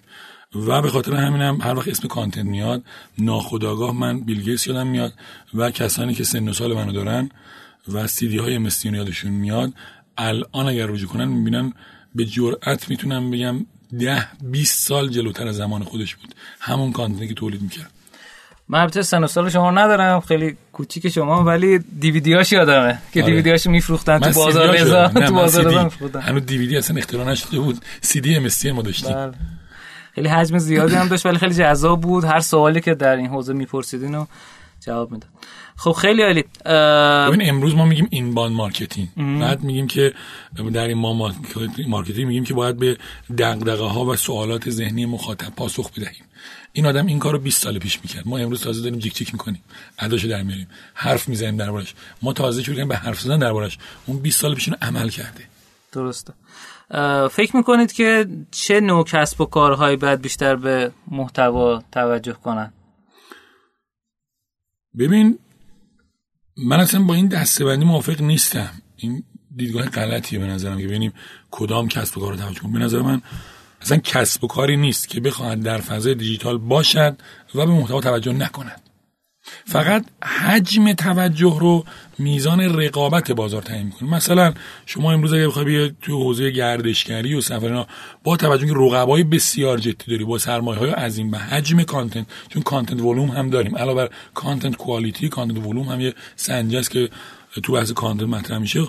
الان هم تو content quality یا کیفیت محتوا و هم توی content volume یا حجم محتوا رقبای قولی هستن. بنابراین اگر من می‌خوام وارد این حوزه بشم باید در قد و اندازه های لازم ظاهر بشم. اینجا نیازمند بودجه سرمایه گذاری و افراد توانمند بیشتر است. مثلا ولی فرض بفرمایید تو حوزه مثال حالا کار نکردم دارم میگم لوله کشی. بخوام چه کنم احتمالا نمی‌دونم شاید اون باشه چون بررسی نکردم حرفم شاید غلط باشه. ولی فرض کنیم رقبای جدی تو حوزه کانتنت نداریم. ممکنه چه می‌دونم یه فلان برندی رو داشته باشیم که خیلی برند قوی و قدرتمند تو حوزه فیزیکی باشه. مثلا 50 درصد لوله های ایران رو اون میده. اما ما منظورمون در فضای دیجیتاله و در فضای content content خیلی مهم نشه باشه. توی اون حوزه با یه توجه جزئی هم می‌تونی پادشاهی بکنی. به قول معروف میگن تو شهر کورها یه چشم پادشاست. تو بعضی از حوزه ولی به هر حال اینکه به content با توجه بکنی اصلا بحثی که لازم نیست دربارش صحبت بکنی خیلی عالی. یه قدم بریم جلوتر. می‌تونید در مورد استراتژی که واسه content marketing یا بازاریابی محتوا ما می نویسیم یا می نویسند و ارتباطش با SEO یکم برامون صحبت کنید ببینیم ما تو بحث content marketing رویکردی هستیم. تو پزشکی هم ما این رو داریم. مثلا شما پزشکایی که طب اسلامی اعتقاد دارن پزشکایی به طب چه می‌دونم گیاه پزشکی و نمی‌دونم چی بهش میگن عطاری میگن چی بهش میگن یه اسم با کلاس داره. سنتی نه اینا که با حالا خودمون میگن دکتر علفی. همون دکتر علف ولی یه اسم قشنگی مثلا اختراع کردن جدیدن نه من گفتن چیه گفتن یعنی همون علفی سابق خلاصه بعد مثلا چه می‌دونم پزشکی های مبتنی بر روان درمانی رو داریم مبتنی بر طب سوزنی داریم. و آخر. حالا می‌دونیم متدولوژی مختلفی داریم. تو حوزه کانتنت هم همین هست. یه وقت هست از جنس مثلا از درگاه پرسونا و تناویس وارد میشیم. گاهی هست از دید مخاطب میام. یه وقتی از منظر در واقع acquisition میام content marketing رو استراتژی تدوین کنیم میگم فعلا هدف ما acquisition ه من یه تعریفی از بازاریابی دیجیتال دارم. تو کلاسای خودم تو سازمان مدیریت صنعتی دوره تخصصی برگزار می‌کنم اونجا. البته مال من نیست من برگزار نمی‌کنم. مال اوناست ما رو دعوت می‌کنن. یه فرق کوچولو جزئی بین دو تا بعضی میگن چرا یه کلاس ندارم؟ میگن خب من کلاس برگزار نمی‌کنم. اون برگزار مال دعوت می‌کنه. خلاصه اونجا اولین جلسه باید یه توافق می‌رسم با بچه‌ها. میگم آقا یه تعریفی من دارم از digital marketing اینه. طبق اینم میرم جلو. تعریف من اینه. بازاریابی دیجیتال یعنی رسیدن به اهداف بازاریابی با استفاده از ابزار دیجیتال. یعنی بازاریابی دیجیتال یک مفهوم عظیم و گسترده و standalone نیست. به طور چی میگن standalone یعنی خودش سر پای خودش این وابسته است کاملا به مفاهیم بازاریابی. یعنی باید به اهداف بازاریابی با استفاده ابزارها برسونیم. من در واقع بازاریابی رو در حد ابزار می‌دونم. ابزاری در خدمت بازاریاب و marketer کسی که marketing ندونه به نظر من بازاریابی نمیشه.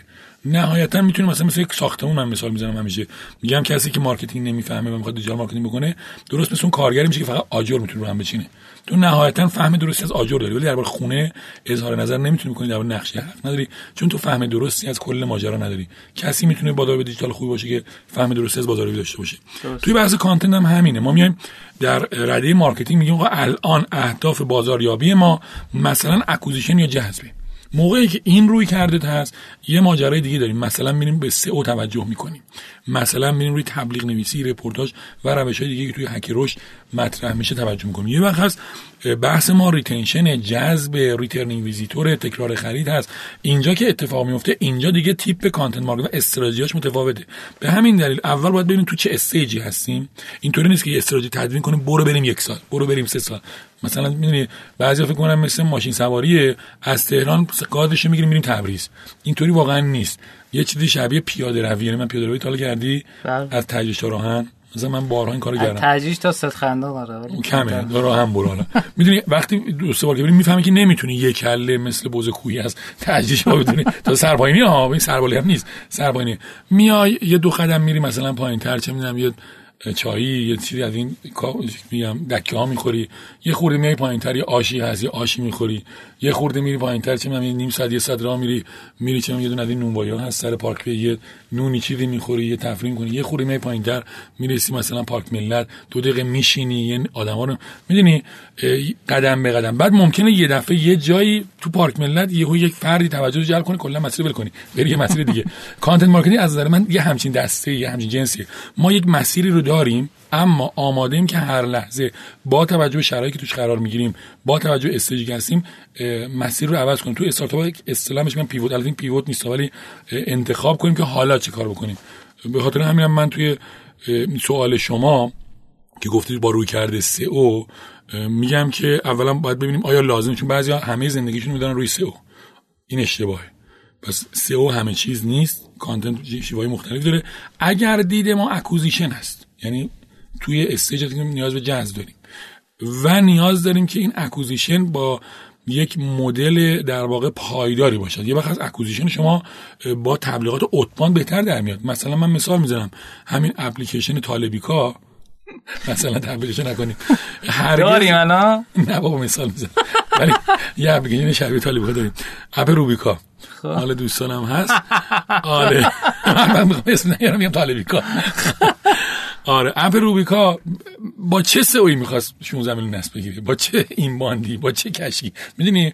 بعضی مثلا خیلی outbound دیگه. اصلا بدون outbound تو به این عدد نمی‌رسی. یا اپ آپ اصلا نمی‌تونی تو با یه عدد میلیونی رو بدون outbound برسی. یکی از اشتباهات ما اینه.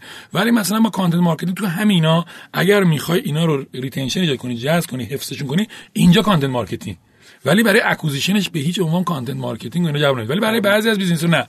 مثلا برای تیزلند ما تصمیم گرفتیم برای acquisition ش هم روی سئو کار بکنیم که ما سایت تیزلند رو داریم.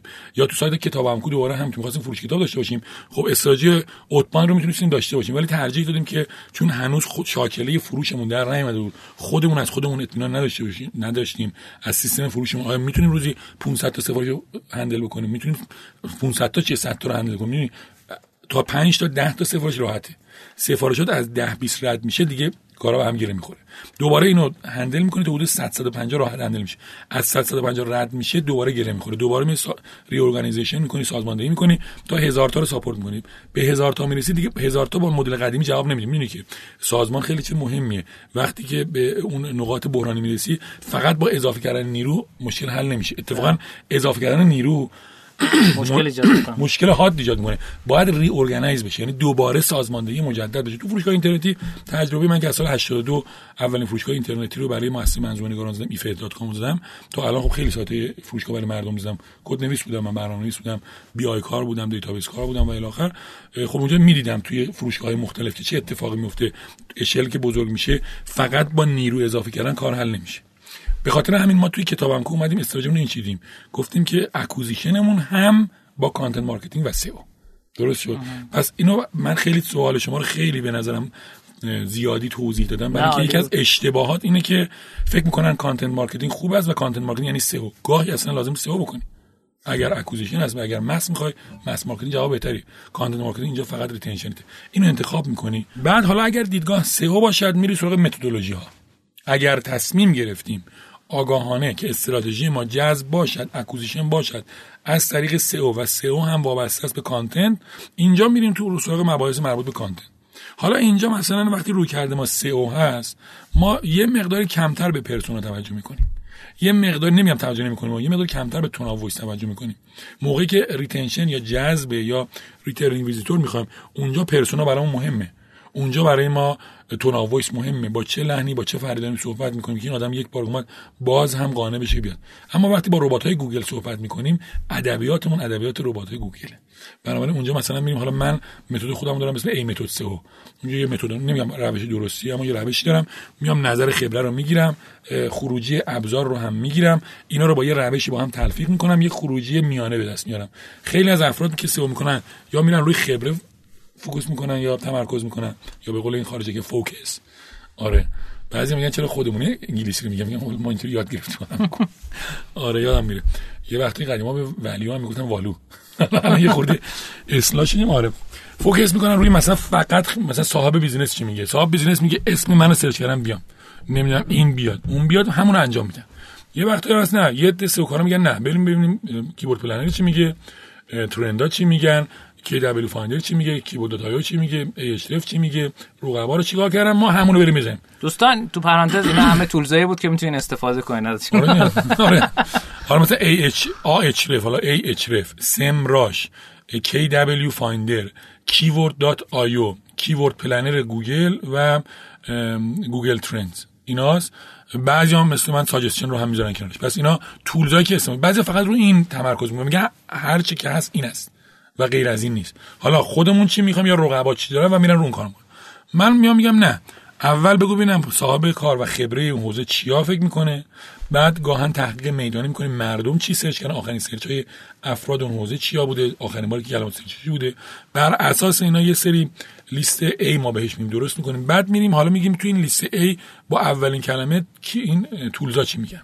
با دومین کلمه tools ا چی میگن؟ با سوم چی میگن؟ بعد میریم توی اولین کلمه که tools ا برای اولین کلمه لیست A می‌گفتن به این دوم میگیم لیست B میگیم حالا suggestion چی میگه؟ suggestion چیه؟ همون چیزی که تو گوگل search می‌کنید میگه یه ده تا زیرش میاد. search های من میگه با این کلمه تو مردم اینا رو search می‌کنن ها. درست شد. ساجستشن های مردم هم می‌گیریم. حالا این مجموعه ساجستشن هایی که روی لیست 20 سواره و بر اساس لیست درست از نظر من میشه چیزی به اسم لیست نهایی. از این لیست نهایی 3 4 5 هزار کلمه است ما میایم 100 تا جدا می‌کنیم میگیم که لیست یکمونه تارگت اصلی 200 تا جدا می‌کنیم میگیم لیست دومونه. و حالا اینا که در اومد یعنی لیست یک داریم لیست دو لیست که لیست سه که یه ویدیو برای این دارم. مثلا آموزش توی کانال کار آنلاین که توی تلگرام هست. به اون تولید کننده محتوا میایم میگیم ببین عزیزم طبق این تحقیق A method سئویی که من دارم این 400 تا دونه عنوانه. برو برای تولید کن. منتها یه محبتی می‌کنی. لطفا کلمات لیست یک حتما حداقل تو هر مطلب 5 باشه. از لیست دو هم حداقل 5 باشه. این خیلی واری وسیعی داره.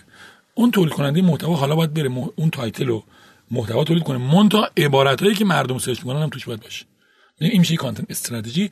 با رویکرد سئو با روش A method. نمیگم درسته ها. این روشی ما استفاده می‌کنیم. روش های دیگه ای هم داریم البته مثلا content curation که مبتنی است بر تجمیع گردآوری اقتباس ترکیب یا mashup که باز ویدیو این رو من تو مشهد ارائه دادم تو یوتیوب من می‌تونم ببینن می‌تونن کانال یوتیوب هم بگم؟ بله youtube.com/c عادل طالبی.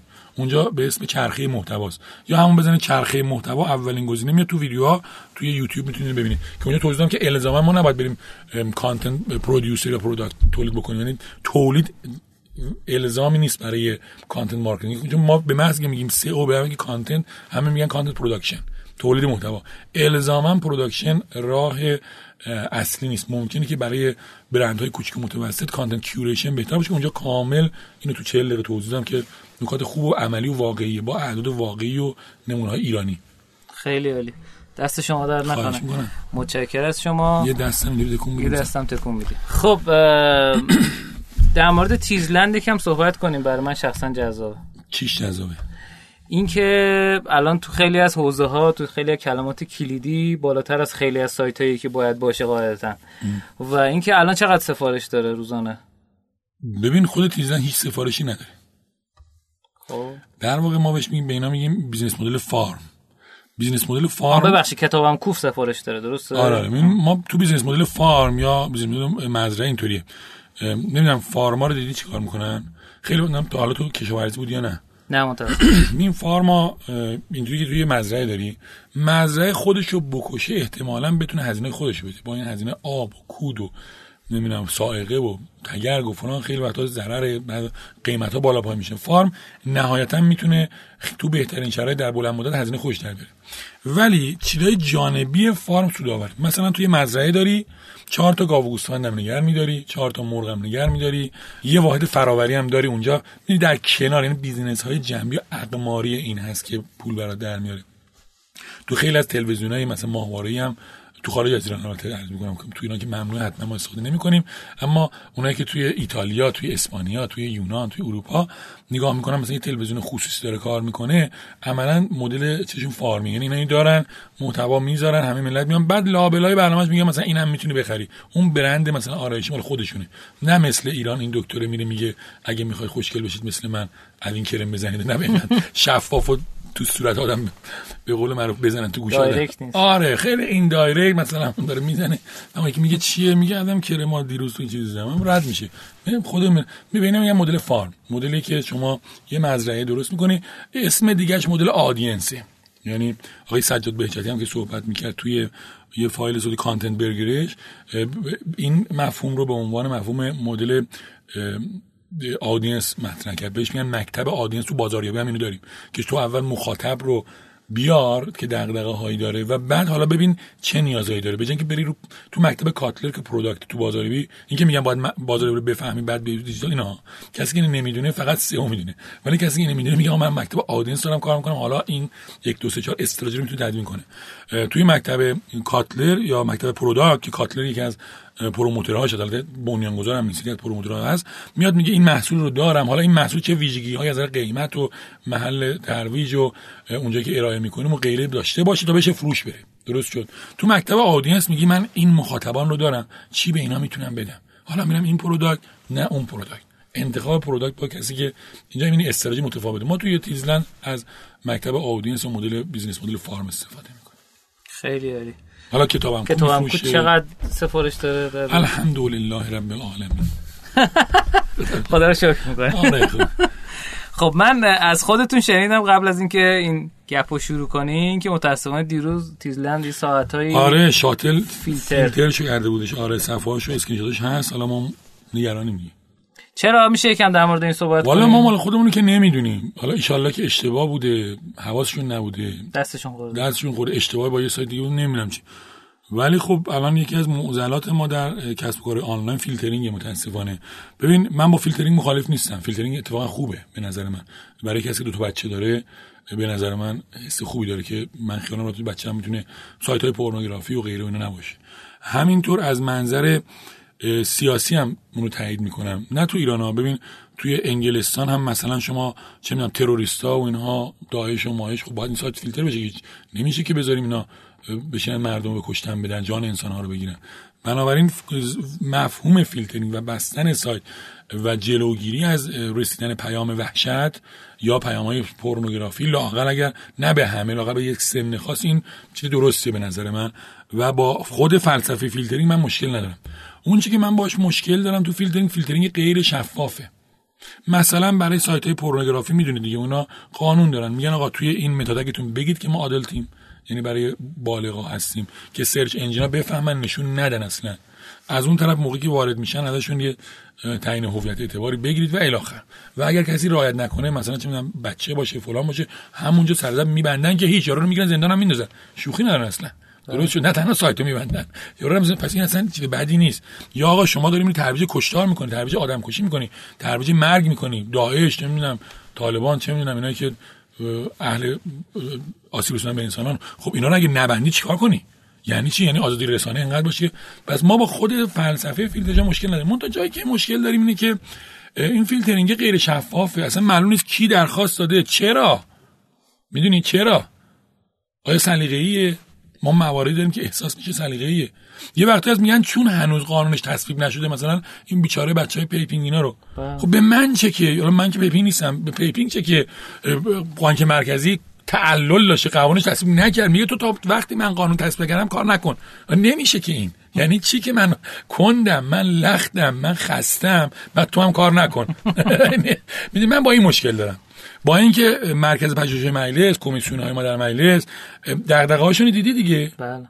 آقا چی کار داری به ظریف؟ بیا برو بدبختی کسب و کارا رو حل کن. جدی دارم اینو میگم ها. دیشب شنیدم که دارن ظریفو چی می‌کنن؟ استیزام. آره استیزاش کنید اصلا. ولی الان 20 روز درگیر استیزان. آقا می‌خوای استیزا بکنی نامه بنویس بده استیزاش کن حتما بنداز کنار یکی دیگر بیار. برو همون یارو قبلی چی بود. جوک بود. رفته بود اون یارو توی بورکینافاسو اخراج کردن. برو اونو برسن به من چه؟ ولی یه روزه این کارو بکن 19 روز بقیه کارتو بذار این بدبختی نو تو وضعیت اقتصاد. متکی متکی بود؟ اونجا بله. آره خلاصه. می‌خوام اونو بیار اصلا به ما چه مربوط کیو میاری؟ ولی نه دیگه 20 روز. خودتون درگیر. برو ببین راهروهای مجلس چطوریه. دولت همینطور. درگیر show off و حرف سه نقطه زدن و بعد ما این business همون به خاطر نبود قانون راحت فیلتر میشه این بیچاره بلیط ها بودن. بله. البته کلاهبردار داریم توشون ها. یعنی واقعا من یه سری لیستا دیدم. واقعا توش کلاهبردار. و چرا فله اول من میگه همه رو با همدیگه فیلتر بکنید؟ بعد چیز. نمی‌دونم اینجا حرف بی‌تربیتی میشه داد آره. اشکال نداره؟ نه. میگن که یک روزی عذرخواهی بنده رو بپذیر کسایی که دارن live می‌بینن و همینطور کسایی که فایل صوتی ما رو میشنن بیادبی ما رو ببخشید دیگه. از F word فقط استفاده نکن نه نه. آره میگن که یه روزی یه آقای اولاقی اینو من تو کانال کارگازم گفته بودم. میگن که آقای اولاقی داشته فرار می‌کرده. آقا روبای میبیندش میگه کجا میری؟ اولاق میگه بدو. میگه چرا؟ میگه بدو. روبا هم دنبالش میدوه. بعد داشتم می‌دونه میگه چرا میدوی؟ میگه آقای شیر گیر داده. میگه به چی؟ میگه هر کس که سه تا بیزه داشته باشه می‌کشه. میگه خب مگه تو سه تا داری؟ میگه نه اول می‌کشه بعدم میشمره الان من تو این فیلترینگ دارم اینو احساس می‌کنم. من اول میگم حالا ببین کی تخلف کی نکرده. غلام هستم ببرو کی تخلف کرده؟ همونو ببر چرا همه رو با جاش میبندی. می‌دونی این این مشکل من اینه. میگم آقا نه به فیلترینگ غیر شفاف نه فقط نه به فیلترینگ. نه به فیلترینگ اشتباه. جمله غلطیه. یعنی چی که من فیلتر نداشته باشم؟ چه, چه کسی اجازه میده که بچه های من در معرض محتوای نامناسب قرار بگیرن؟ چه کسی به نظر من با این می‌تونه مخالفت کنه؟ نمی‌تونیم. اما با اینکه آقا اگر شما قانونی ندارید یا اگر ناظر خوبی ندارید یا اگر فرایندهای کنترلی ندارید یا اگر یه شکایت می‌کنیم به دادگاه سه سال طول می‌کشه تا این کلاهبردار دزد فلان فلان شده رو بگیریم یعنی چی که بگی پس همه رو اول فیلتر بکنم حالا همه بیاد مجوز بگیرید دوباره تو فکر می‌کنی تو مجوزی ها مثلا کار غیر نمیشه؟ من یه بار تو فایل صوتی کانال کارگرد گفتم گفتم به جان خودم یه نفر بود بقالی داشت اصلا مشخص بود جنس غیر میفروشه ولی چی هم داشت. اتحادیه هر روز نمیاد توی یخچال تو رو نگاه کنه که مواد چه می‌دونم ناجور داری نه مثلا مجوز دادن دردی رو دوا می‌کنه. اون نظارت است و اون سرعت عمل در برخورد با متخلفه که هم متخلف رو گیر میندازه و هم کسانی رو که دلشون بخواد یه روزی تخلف بکنن. نه اینکه با یه چاقوی به اسم فیلترینگ بریم مسیر کسب و کار کل آدمو ببریم که بعد بگیم حالا فعلا بیاد یه تعهدنامه بدید. حالا فعلا بدید مجوز بعد صادر. من با این مشکل دارم تو فیلترینگ خیلی مهم هم نیست مال من. مال هر کسی که باشه باش مشکل دارم همونطور که دیدی توی خب من همیشه معمولا کت شلوار میپوشم. حالا همیشه نه ولی معمولا. حالا با خانواده که باشم ممکنه شلوار لی هم بپوشم. آره با بچه‌ها میرم پارک کنم. ولی معمولا توی کار و business هم با کت شلوارم. ولی توی الکامپ دیدی که من تیشرت پوشیدم رو تیشرت هم نه به فیلترینگ بود. و حاضر بودم که توی یک رویداد مهمی مثل الکامپ خودم رو و بدنم رو تبدیل به بیلبوردی بکنم به برای اعلام مخالفتم با فیلترینگ غیر شفاف و غیر اصولی که ما الان باش روبرو هستیم. خیلی عالی. متشکر از شما. خیلی لطف کردین. راه های ارتباطی که با شما می‌تونن داشته باشن شنوندگان عزیز رو بفرمایید. عادل طالبی رو search کنید. صفحه یک دو سه چهار پنج منم. هم اولین dot com یه صفحه تماس با هم هست هم تلفنم اونجا هست هم تلگرام هست. ولی معمولا تلفن رو مثلا الان می‌بینی خاموشه. توی سر کلاس میام خاموشه. یا جواب نمی‌تونم بدم. یا تو جلسه هستم. یا موقعی دارم کار می‌کنم باز من یه ویژگی عجیب دارم تلفن رو قطع می‌کنم. و جواب نمیدم چون تمرکز لازم دارم. ولی تلگرام رو جواب میدم. یعنی توی ادسان عادل طالبی رو بفرستم. ممکنه سه روز بعد جواب بدم یا پنج روز بعد. اما حتما جواب نه خودم جواب میدم. کارمندم جواب نمیدم خب خیلی یکی دیگه داره جواب میده. ولی تلگرام رو استثنا خودم جواب میدم. خب خیلی عالی. مرسی از شما جناب طالبی که تشریف خواهش بردین می‌کنم. ممنون که زحمت کشیدین تشریف بردین و دعوت ما رو قبول کردین. مرسی از شما شنوندگان عزیز و گرامی که صدای ما رو میشنوید. از رادیو رشتینو که اسمش می‌خوایم بذاریم از این بعد پادکست رشتینو چون ظاهرا لحاظ قانونی مشکل داره.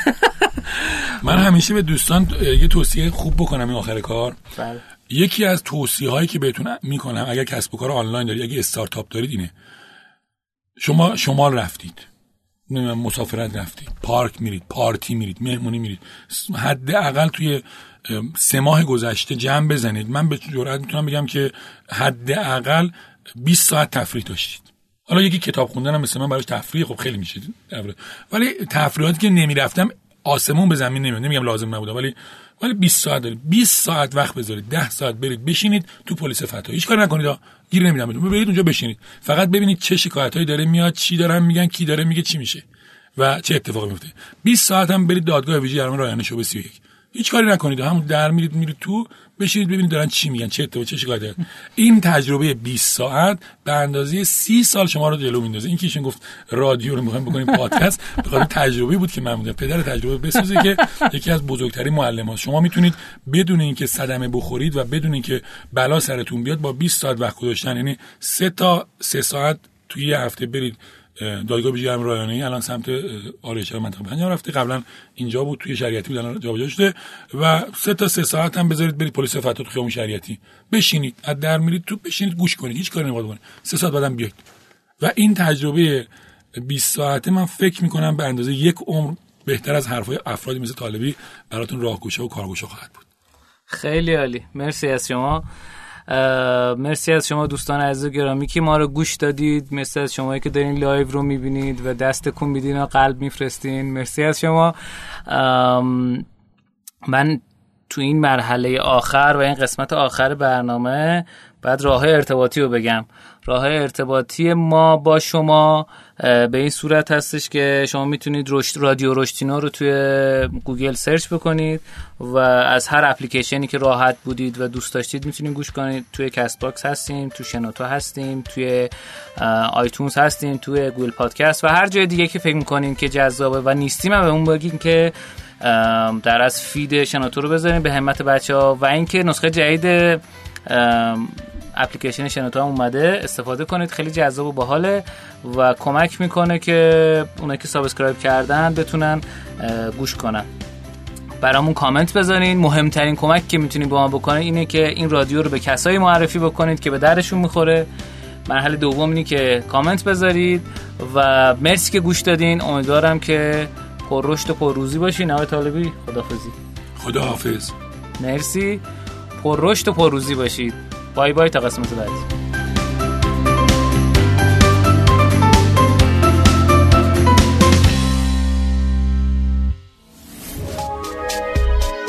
شنوتو سرویس اشتراک گذاری فایل های صوتی www.shenoto.com